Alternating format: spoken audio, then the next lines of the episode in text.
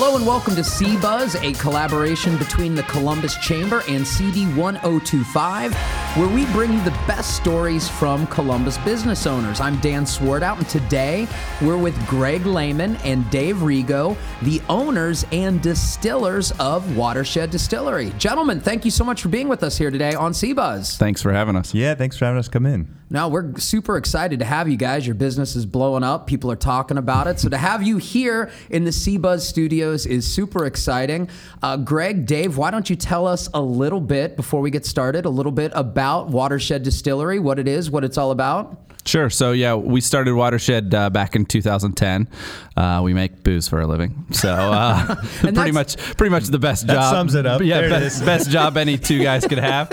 Um, and that's Dave. Just so everyone out there can put a, a voice to the name. That's Dave who sure. said we make booze we for make a living. Booze for a living. Yeah, yeah. the, but uh, yeah, we started in 2010. Started in a really small space. Um, started with just a couple different products. Uh, we make now vodka, uh, two different types of gin, right? Uh, bourbon, and then a small little. Uh, uh, kind of pet project, uh, Nocino, which is uh, an Italian walnut liqueur. Yeah, we're Pretty excited cool to ask you about Nocino on top of everything else because that's kind of like a it's, dessert it's, drink, right? Yeah, it's it's an after dinner drink. Typically, is how it's how it's consumed in Italy, and uh, but it goes really well in ice cream and coffee in the morning and all kinds of different stuff. So it's it's pre- it's pretty cool. Breakfast with Nocino. Right, right. Why not? Why excellent, not? excellent. Well, um, gentlemen, if you could uh, just tell us a little bit. Growing up, was it your dream job to own and run? We knew a from a young age, yes, right? At, right, that's the at joke. five years old, we uh, decided life cereal yeah, with yeah, Nocino. Right, right, right. Um, no, no. I think uh, growing up, um, the funny thing is. Uh, both of our families were not not big drinkers whatsoever. Uh, Greg Greg's got a pretty interesting story actually on that. Uh, with his yeah, with my great grandmother was uh, part of the Dry movement. She worked in the printing presses in Westerville. Yes, that printed all the stuff for the Dry movement. So I, I think she'd be uh, turning in her grave if she knew we were distilling product here in Central Ohio. Um, Which but, Westerville at the time was like the epicenter for absolutely. that movement. Yeah, you Google Westerville and Temperance City, and yes there's a whole bunch of information. It, Go to the library in Westerville, and there's still a huge section on prohibition. So, uh, yeah. So, it, it, neither, so at an early age, we were not drinkers. we, we definitely, but, we, we, definitely don't have the fourth generation moonshine distiller story or anything like right. that. But um, I, I, think ours was just basically came from uh, wanting to start a business, and then also combining that with love of food, love of the service industry, and then putting two and two together. And we liked really liked the microbrewing segment and what it was doing.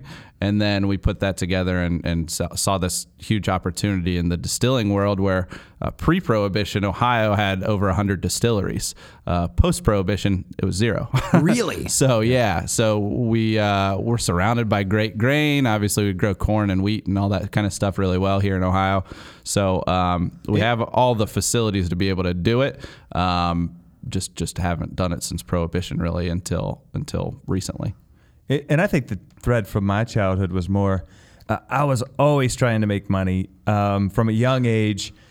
I started Lehman's so Lawn why Care. Did we, so why did we start a distillery? well, I mean, it was just entrepreneurial, and I, I, even even though I, I saw a lot of some success and a lot of uh, just struggle trying to make it go, but um, yeah, I started. I remember passing out flyers down up and down my street. Yeah, Lehman's Lawn Care, and I worked out a deal with my dad where he would let me use the tractor and the mower. He would put gas in it.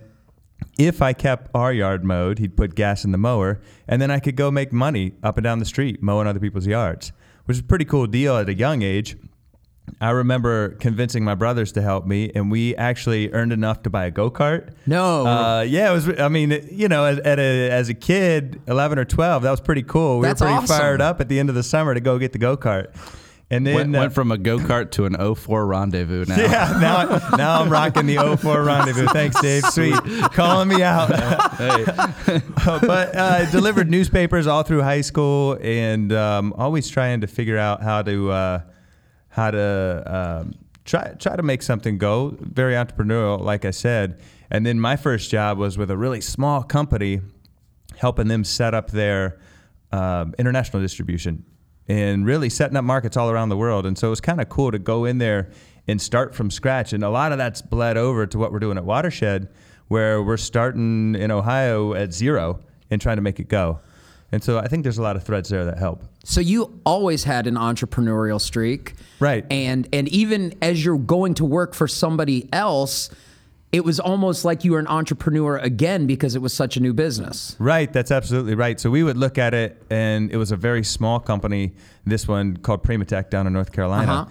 And we didn't have any distribution in South Africa, but there was a big market there. So I went there and met with different suppliers and talked to them about our product and set up the business there and, and grew it. And So, so, you did a lot of traveling to South Africa. well, that was just one market. I was in charge of everything outside the U.S. So it was Canada, it was Mexico, it was South Africa, it was New Zealand, Australia, all over Europe. It was it was a cool job right out of school. Um, I wouldn't recommend it at this point. I have two kids and a family, and it's a little bit trickier now. But at the time, yeah, it was really cool. It was fun. That must have been fun when you're a young man, you're in your 20s, you're just traveling all over the world.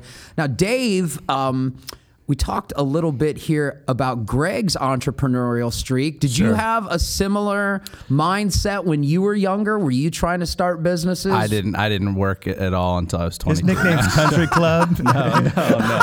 Ouch, ouch. All right, I, des- I deserve that one. Uh, no, definitely. I mean, you know, we, we both grew up in, in, in great environments, but uh, my dad had me working at 15 years old.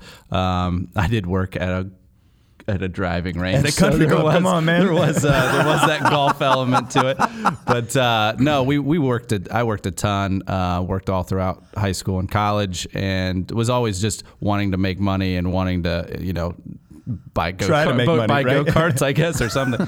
um, but but uh, it was more, uh, you know, I think it was more inspired when I got my first job out of college.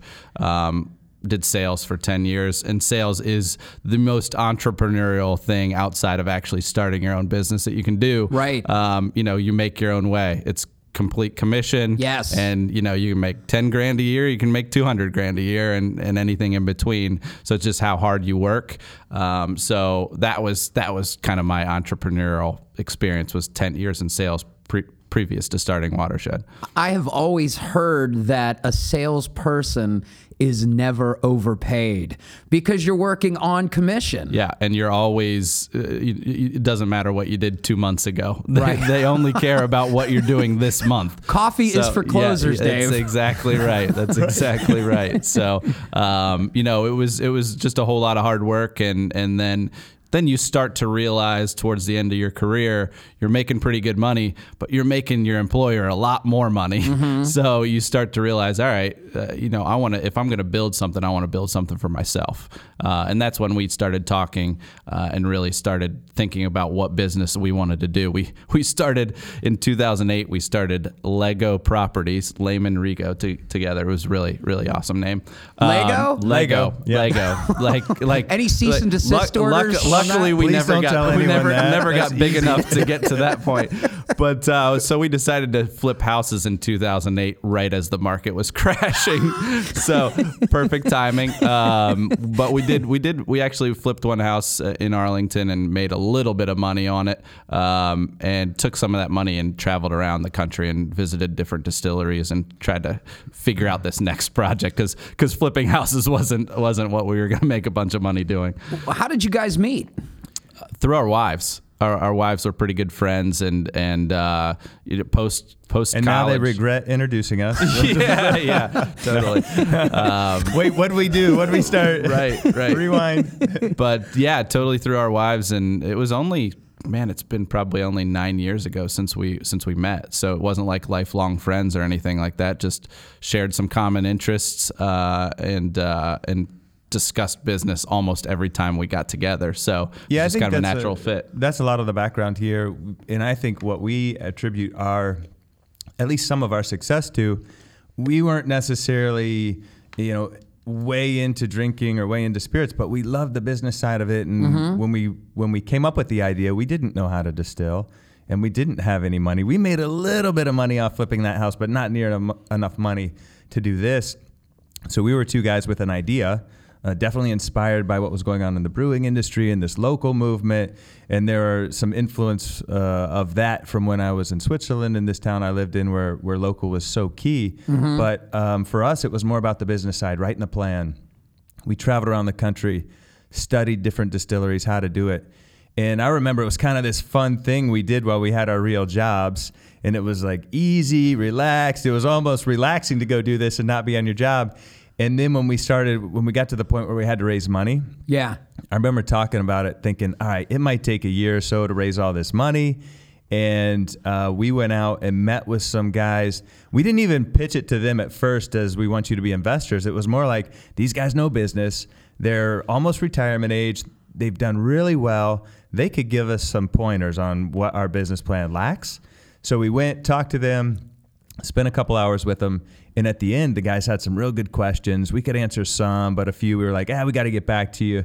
And right at the end, he's like, you know what? If you can answer those questions, it, is it possible for me to put money in? And I think our everything clicked. We're like, uh, of course, yeah, sure. So then we hustled, got some answers, and within two months, we had all the money in the bank to start this thing. Really? Then it got really scary.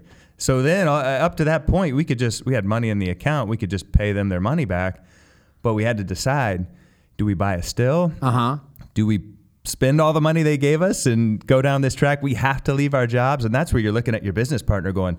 All right, are you leaving first or am I leaving first? Like, who's making the jump?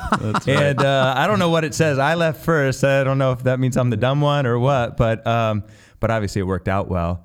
Yeah, we are where we are because of that. But yeah, it was a scary moment. Definitely. I love too. Obviously, it it it comes through how much fun you guys are having, and and it came through especially Greg when you said when I had my real job. Right, Because clearly right, right. you guys have real jobs now. not- you're yeah. super successful entrepreneurs, but you still refer to that as your real job. The fun you're having kind of really comes through. Yeah, we're definitely having a ton of fun. We always said, I mean, we we still to this day are working 14 hour days and and uh, don't unfortunately get to go home as much as we'd like. Um, hopefully someday that that, that changes. But um, you know, it's it's different because you're working for yourself. It's 14 hour days feel like they're two hour days. Right. You know, you go to work and you. Holy cow! It's you know seven o'clock at night. How is it seven o'clock at night already? Um, so it's it's just a different thing working for yourself and and and and doing something that you really love too. Um, like we talked about, it kind of started with the business side, but we've kind of fallen in love with distilling and making new products and and uh, and sharing it with people and and you know just doing all the things that we get to do being in this business. Yeah, for sure. The industry is a, a ton of fun. And uh, Dave brings up a good point. It doesn't always feel like work. Uh huh. When we're at a restaurant trying to figure out which cocktails to put on the menu and we're having to taste different cocktails to figure that out. That's it, work. It, it never, that is work. That's hard work that somebody has to do. We have to go and eat at restaurants, and that is work. So uh, it's yeah, it's it's. no, we definitely have some fun, but um, but the I, I do think, you know, Dave brings up a good point with the 14 hour days. We put a lot of time in. It takes a lot of effort to make it go, um, but it's crazy how easy it is to do. The other, but the other thing that you don't think about when you have uh, when you're working a real job. It, it, there's, it doesn't seem like there's as much pressure on you, but man, when you start, when we started Watershed, the crazy ups and downs of it all have been very intense. I mean, there's times it's all it's. We always say it's great that we have a business partner because there's times when it's you're so low and times when the when you're so high that it's good to have that other guy there to balance it out. yeah, I always I always talk about you know when people say, "Man, you have so much so much guts to go out and do this on your own and everything." I'm like, I didn't do it on my own. I wouldn't have done it on my own. I have huge respect for the people that go out and literally start a company by themselves and don't have a business partner because uh, to get through the first couple of years and not I have did all the work. yeah, yeah. I just played golf. Country club. right, right, right. Silver spoon, right, right. Um, no, I mean, but if if uh, if we didn't have you know somebody else to bounce you know Right. highs and lows off of, we always say you know uh, don't get too highs with uh, don't get too high with the highs and don't get too low with the lows because there's all kinds of waves that you ride, especially the first couple years. Now, now, Greg, you went to the Fisher College of Business here at Ohio State. Dave, you went to Ashland University. Did you study business there I did. well? I did finance and accounting. So you both had a business background with your education, and you talk about how valuable it is to have a partner. Back in those days, when you were still studying, were you thinking about having a partner even back then, or were you thinking about I'm going to do this myself, and then you just happened to strike up this great partnership? I don't think I was thinking about starting a business at that time. I think, uh, you know, in college, I think you're worried about getting that first job and, and getting off the, the parents' uh, Right. income and all that kind of stuff. So I don't know if I necessarily had aspirations to start a, a business outside or, or while I was in college. And I'm glad I didn't. We get to we get to speak to a lot of uh, college kids now, and, and I feel like the entrepreneurial spirit in college kids is so great. But I always say, you know, if you can go and learn on somebody else's dime for a few years, do it because it's so valuable getting out there and get a sales job. You know, figure out if you're if you can go in front of people and convince them to buy something from you. You know, because to start right after college and do do a business, unless your parents are absolutely loaded and willing to finance it, it's just not gonna it's not gonna go well. I don't think most of the time. Unless Yeah, you're, I was- unless you're Bill Gates or somebody like that. I was right the there in that same boat. I was definitely too green right out of school to start something. And for me, I actually had the opportunity to go to Switzerland and play pro volleyball for a couple of years right out of school. Wow. Which was Wow. a crazy cool experience. Um, This, and this white boy can jump. yeah, used to be able to, I, Yeah, I guess. But uh, yeah, it was it was amazing. We lived in a, a place right above a bakery at the base of the Alps.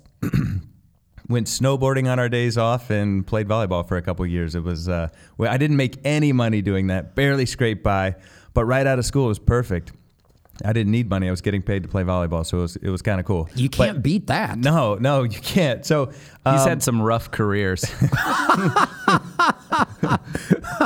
Uh, so for me, I I think I always thought it would kind of be on my own. And when I got back into real work here in the U.S.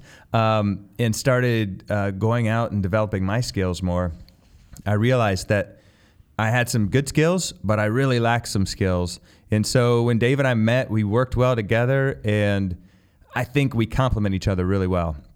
So I, I approach every day as super op- optimistic. We're gonna get everything done. This is we can we can do a thousand things today, and I think Dave's a little more. I call it pessimistic. He says realistic, but yeah, um, yeah it, it kind of keeps us uh, even. I, I would say. Did did your time in Switzerland influence Watershed? Did that kind of give you the idea? Yeah, it absolutely helped influence it. So this town I lived in called Appenzell, there was I always say fierce support for local. Uh-huh. So over here, if you search, you can find local stuff. Like take for instance soda. There's a company called Rambling House here in town that makes soda. You can find local soda if you want. You go over to Appenzell, this little region in Switzerland, and you go into a restaurant there, and they're serving uh, soda from a company called Goba, which is a little local company, and every restaurant has it. I mean, you can find Coke, but it's not as popular as Goba, and it's kind of the opposite here, where you really have to look hard. So everything over there is local. And I remember when my wife and I first got over there into Appenzell, you're only about 30 minutes from the German border. Mm-hmm. And so everything's super expensive. I told you I wasn't making much money. And so one day we venture over into Germany into a grocery store. And it was amazing. It was everything was about a third the price, and we're going crazy. We're like, "This is awesome!" Like we're buying everything. Two shopping shopping carts later, we check out and we go driving back across the Swiss border. Now we learned pretty quickly the guys at the crossing uh, at, at immigration they don't love you going to Germany and pulling all this stuff in. So we kind of played the dumb American card and made it back through. And they said, never again.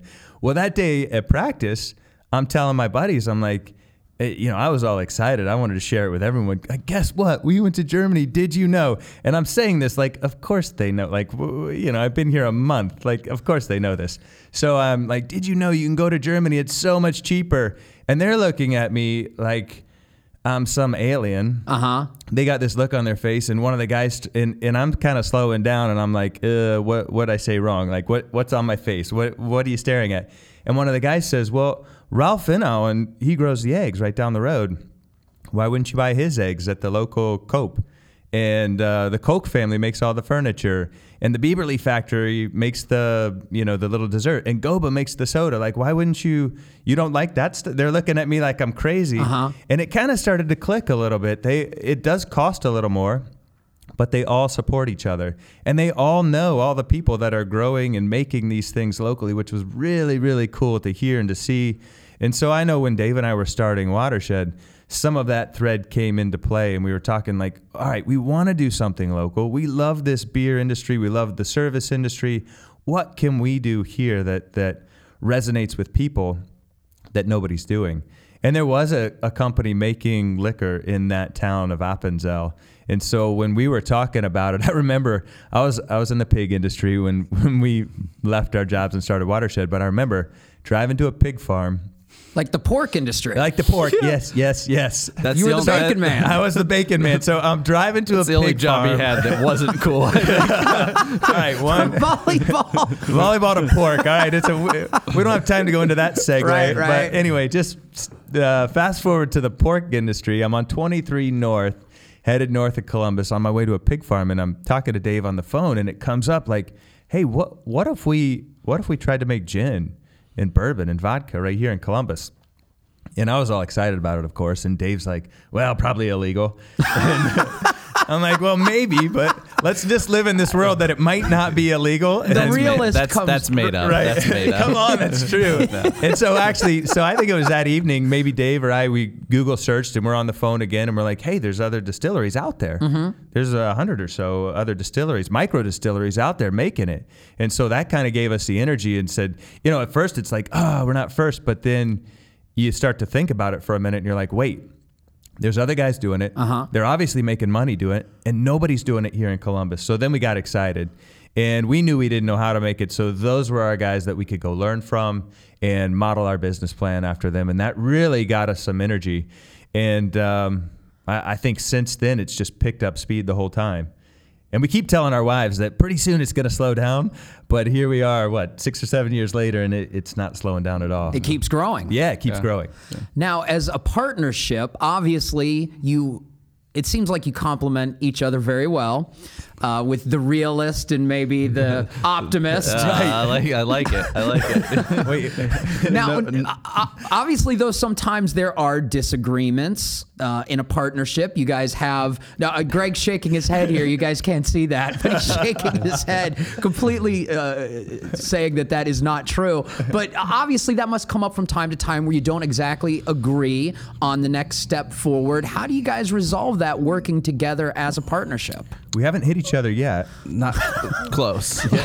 close. No, I. You know, luckily, um, we typically get mad and then. A half an hour later, one of us comes up and says, "Sorry, you know, shouldn't have, shouldn't have gotten that that hot about that little thing." Um, but for the most part, we're trying our hardest right now to divide and conquer. Um, you know, Greg does a lot of the operation stuff. I do a lot of the sales stuff, and we try to divide those roles and then come back together every now and then and, and talk about them. Um, but naturally, yes, there are some some arguments uh, every now and then. We both feel pretty passionate about the business, but that's what always brings us back. as we know the other person's working 14 hours a day too, and and working for the same exact reason. And luckily, neither of us feel like the other one slacks off or anything like that. So in the end, we know. All right, this guy's got my back. I got his back. Um, Yeah, it's easy to forgive when you look across the desk and you see the other guy there just putting his heart into it as well. Uh huh. And I I know I feel super passionate because we I put so much in, and I think we both do a good job of putting ourselves in the other guy's shoes and saying he's only that way because he's putting in so much time and effort. And he feels strongly about it, and I want him to be that way. But yeah, there's times when we're butting heads, and uh, it- it- we try not to do it in front of employees now. We've but gotten a little done that better a couple times, and it's like, ooh, yeah, it probably wasn't the best move, but You've mentioned, especially Dave, you've mentioned several times being in the sales business, being a salesperson before you started. Before you started Watershed. Now, obviously, a lot of being a salesperson is dealing with rejection. Sure. Because you're not always going to make the sale. A lot of time they don't want what you're selling. Yep. Now, does do you think that in, in dealing with the rejection as a salesperson helps you start a business as far as certain things aren't going to go your way at the beginning? Do you think that helped you prepare for that? I think it did. Uh, you know, you know. Luckily, we're in a business right now where where we get a lot more yeses than I used to get in my previous career. I sold toilets for a living, basically. so so we come from pigs and toilets. It's it's uh, exciting backgrounds, right? Actually, Uh, they kind of complement yeah, yeah, each other. Yeah, it does. It's it's uh, we smells could the we same. could really yeah we we could wow. we could really get into that. But uh, you know uh, where it was you know one out of ten you might get a yes in that business. You know this business we're we're greater than fifty percent usually when we go out there and, and hustle hard. So um, you know yeah, it's, people it's are definitely excited when you walk into a restaurant and you say, "Hey, we're making some vodka right here in Columbus and some gin right here in Columbus." They're excited about it, and what we've always said from the beginning is, I think people will try product because we're local. Mm-hmm. But they won't buy it again unless it's really good. Right. And so that's really what we focus on when we started. We said we, we always thought we'll get a shot, but if it's not great, they're not going to come back for more. And we've been fortunate that they continue to come back for more. yeah. T- tell us a little bit about your. You're obviously a distillery. You're selling a lot of spirits, but there's also a tour aspect to your business where people can come to Watershed Distillery and, and take a tour and see what it's all about. How did that come about? How do you think that adds to your business? What was kind of the? I think im- at first it was it was you know we didn't have a huge marketing budget whatsoever Uh-huh. at the beginning we still don't um, and we felt like you know the best way to get uh, to drum up business and to get some fans was to have them in and show them exactly what we do um, them some bad jokes tell them some really bad jokes yeah we we don't encourage people to come in for a second tour because you, you hear the same lame jokes every time Uh, Hecklers. Hecklers could come spoil the exactly punchline. exactly exactly Right. It's So- bad we can't do tours together anymore. And we ruin each other's jokes. And we're like, ah, I'm ready for it. I'm ready for it. But um, no, it's it's it's a great experience. We get people in, and we hope hope to just build super fans out there. I mean, word of mouth is still by far the best part of our business, and I think we've since we started, we've given over 10,000 people tours through Watershed, Really? which is which is pretty crazy for our small little company. So. yeah, and our strategy with tours was always we know people want to see the process, Uh-huh. and we'll show them that, and, and we do during the tour, but. They're spending an hour with us. We want to entertain them. We want to engage them. We want to have fun with them. And so, you know, we test their noses.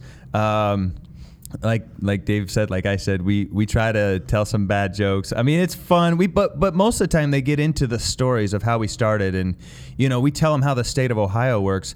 One crazy thing that when when you're telling some stories about like when we got our products listed with the state, everyone is so in tune and listening, and they're they're really they want to know, they want to hear that when you're talking about how the yeast breaks the uh, carbohydrate or the breaks the sugar down into alcohol and carbon dioxide and heat, sometimes the eyes are glazing over a little bit, and they're like, uh, speed "So do we get to pro- taste yet?" Yeah, yeah. yeah. Um, Anybody so- ready for a drink? Uh, so, but it, it is about showing them what we're all about. But uh, they have a fun time on tour as well, and and they learn a little bit. At But it's cool time. in the fact that you can see it in a, on a small scale. I mean, obviously, going down Kentucky and seeing uh, the Bourbon Trail down Mm-hmm. there is, is a really popular thing. Millions of people do that every year. Um, but what sometimes they don't show you is the complete process, and you don't get to see the stills all the time and all that kind of stuff. And you get to see everything uh, when you come to Watershed. One of the interesting things about Watershed in particular is you guys are a relatively new brand, but you feel like you've been here for a long, long time. There's a lot of heritage to it. How did that come about? Yeah, I think uh, you know we are we're, we are a newer brand, but uh, you know in the micro distilling world, we're almost like the old guys in the on the block. Just in the fact that you know I think there was there was barely hundred distilleries when we started. Now there's in some some. Uh, publications they say up to 900 Really? in in in in the uh, in the US so for us you know I feel like uh, we've always just tried to to build slowly and build the right way and we don't we don't throw a ton of products out there. We still only have uh, our four core products plus a, a fifth seasonal product. So it's not like we have 25 different products out there. So we really just try to build what we do and, and continue to do what we do really well. And I think the other thing that helped us in 2010 when we launched, we had the local media, the local restaurants, they gave us a lot of love. And so, really quickly after we launched, a lot of people knew about the brand. And so, I think that has helped tremendously. So, fast forward five years, and people feel like, oh, yeah, they've been around a while. Yeah. And, uh, you know, I kind of think of it for, I think for Dave and I, it's happened really, really quick. And we still kind of look at each other and, and think, wow, five years already? That's crazy. Um, but yeah, I think that has helped. Now, you, you've mentioned several times kind of the, the micro brewing business as a bit of a precursor to what it is you do. That's something that's been huge. The microbreweries, the craft breweries. Is that something that, you know, distillers such as yourselves are looking towards that segment of the industry for kind of a pattern for what you're doing? Definitely, I think you know. It's the funny story is we we thought about starting a microbrewery, and it, t- it shows you how smart we are. We, we were like seven years ago. We are like, man, there's just way too many microbreweries. It's, overplayed." oversaturated. there's no way you could be successful doing it. Fast forward to today, every everybody that we know in the microbrewing segment is killing it and expanding and everything else. So uh, maybe that wasn't the best business move, but um, you know, I think definitely a trend that we hope continues in our business is something that patterns after the microbrewing segment. I mean, they're they're now up to almost 10% of the total volume of beer is microbrewed beer, which doesn't sound like a lot, but it's huge compared to literally like 1 or 2% five, six years ago. So it's grown like crazy over the last five or six years. And, um, you know, we're still, micro distilling is still under 1% of the total volume in the US. So we hope that we start to pay, pace up. And I think we are. I mean, people are becoming more aware of it. And as the products get better and better, I think people will, will, will go more towards that, that segment. And you mentioned several times your seasonal product, Nocino. Why don't you tell us a little bit about that? Yeah, Nocino's been a fun one. We, when we opened our doors and started our distillery, there was this almost in, unspoken invitation for people from home to walk in and. You know, I always uh, kind of open their jacket and say, "Hey, look what I distilled at home." And Dave and I are like, "Wait, whoa, that's illegal. Put that away." and um, we, we laugh, but um, a local guy came in and he wasn't distilling at home, but he was making a product at home, a liqueur, so he could buy vodka and make it. And he was a very interesting guy, and he would just drop it off real nice. And we got to talk with him a little bit and kind of developed a relationship. And he dropped off some Fenolcello and Uh-huh. some Nocino, and the Nocino was really good. But it was we were really busy, didn't have any time, so we kind of put it off. We're like, ah, thanks, man. Well, one day he invites us, Dave and I, over to his place. Mm-hmm. And it's a late day in June. And he says, Come on over. I've got all the stuff to make Nocino. And we're like, All right, let's go. Let's go check it out. He's a good dude. And so we go over there and we're having fun. He's telling us stories about his family. We're picking walnuts in his yard, chopping the walnuts up. Now, you have to pick the walnuts in late June. That's the only time of year you can do it. They're still soft on the inside. That nut hasn't formed. So we're chopping up walnuts in his kitchen. We use some vanilla beans, some clove, some citrus peel, and we we get all this and we put it in vodka to soak. And we kind of put it away, and it has to sit there for almost five months. Uh-huh. So he goes downstairs in his basement and brings out some stuff from last year. And so then, within an hour, we're sitting on his porch, pouring this stuff over Jen- Jeni's vanilla bean ice cream eating Nocino on ice cream on his porch on a June day, and we're kind of like, this is awesome. And Yeah. we kind of had that moment of we gotta make this. It's so good, and it took us a couple years to really scale it up and figure out how to scale it up. But um, this this product has roots in northern Italy, and Charlie, Charlie is the guy who who shared this with. If you shared this recipe with us, if you pick up our bottle actually and you turn it around to the back, it says "Thanks, Charlie" on the back, just for all his help. Nice. But, but yeah, it's a it's a fun product. He doesn't get any money though. he, he, he, he wasn't- didn't ask for it either, but he's a he's a good dude. He just wanted someone to make it. Uh-huh. So anyway, we I think we're only the second company, or the there's only two companies in the U.S. making it because you have to pick the walnuts in such a short time period. You got to make it all one time a year. It's a really hard to find product, but uh, the reception on it's been pretty amazing. Everybody around town is is really uh, loving it. yeah. Now, you've had a lot of growth. You said you started in 2010. You've expanded your space. You've brought bought more uh, equipment. Another still, is that the correct terminology? Yeah, Yeah, we're on still number three right now. Wow. Now, what are some of the big challenges you've faced as Watershed Distillery has grown over these last few years? I think honestly, the big challenges, uh, one of the big challenges, has been to to offload some of what we started doing onto other people. Uh, and and hiring that first full time employee was always like, oh man, you know, like we're gonna uh, we're gonna trust somebody else with our baby, you Yeah. know. And um, now we're up to uh, we just hired our, our eighth full time employee um, just this last week. And uh, and it's it's just been a beautiful thing. All of our employees, uh, except maybe one of them, are, are really great. No, I'm just joking. No, no, really. I, Now they're we've, scared. We've, no, He's we've joking. Got, we've we've gotten really really lucky in the fact that we've hired some really great people, and that's really truly what what's made us uh, have or given us the ability to expand and and grow. Excellent, excellent. Now, what about something you talked about a little bit is being in an industry that is kind of regulated. Your industry is regulated, Super regulated, Yes. yes. How do you how do you deal with that? How has that been a challenge? How have you confronted that? How do, how do you face that going forward? I think one of the biggest challenges there was right at the beginning. You, you talk about this regulation. I remember Dave and I thinking, you know, Ohio Division of Liquor Control, how's it, how, how are we going to work with them? Is it going to be adversarial? Are they going to help us out?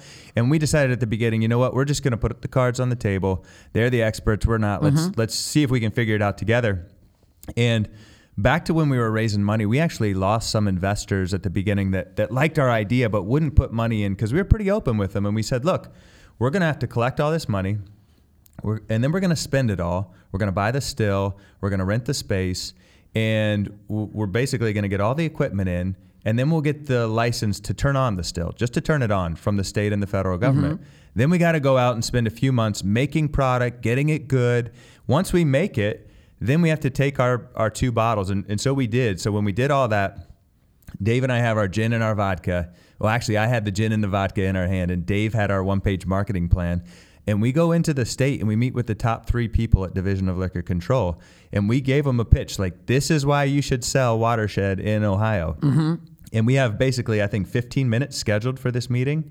And in that meeting, they're going to tell us, yes, we'll sell it, or no, we won't. So everything's riding on. Everything is riding on this meeting. And at that time, I believe you had to wait a couple more months to reintroduce it if, if they gave you a no. So, I mean, you're talking three months rent, you know, still payments, all kinds of different stuff, and probably trying to take it to Indiana and sell it at that point or Yeah. something like that. But So I, we have vivid memories of walking into this meeting.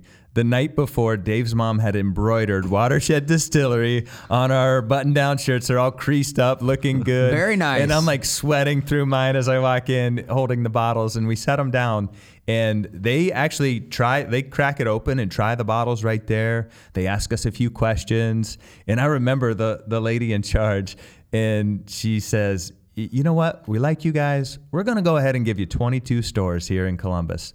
And so I'm thinking, yes, we got it. And Dave's on my right hand side, and he's still like hammering out the marketing plan. I'm kicking him under the table, like, dude, let's go. They said yes, come on.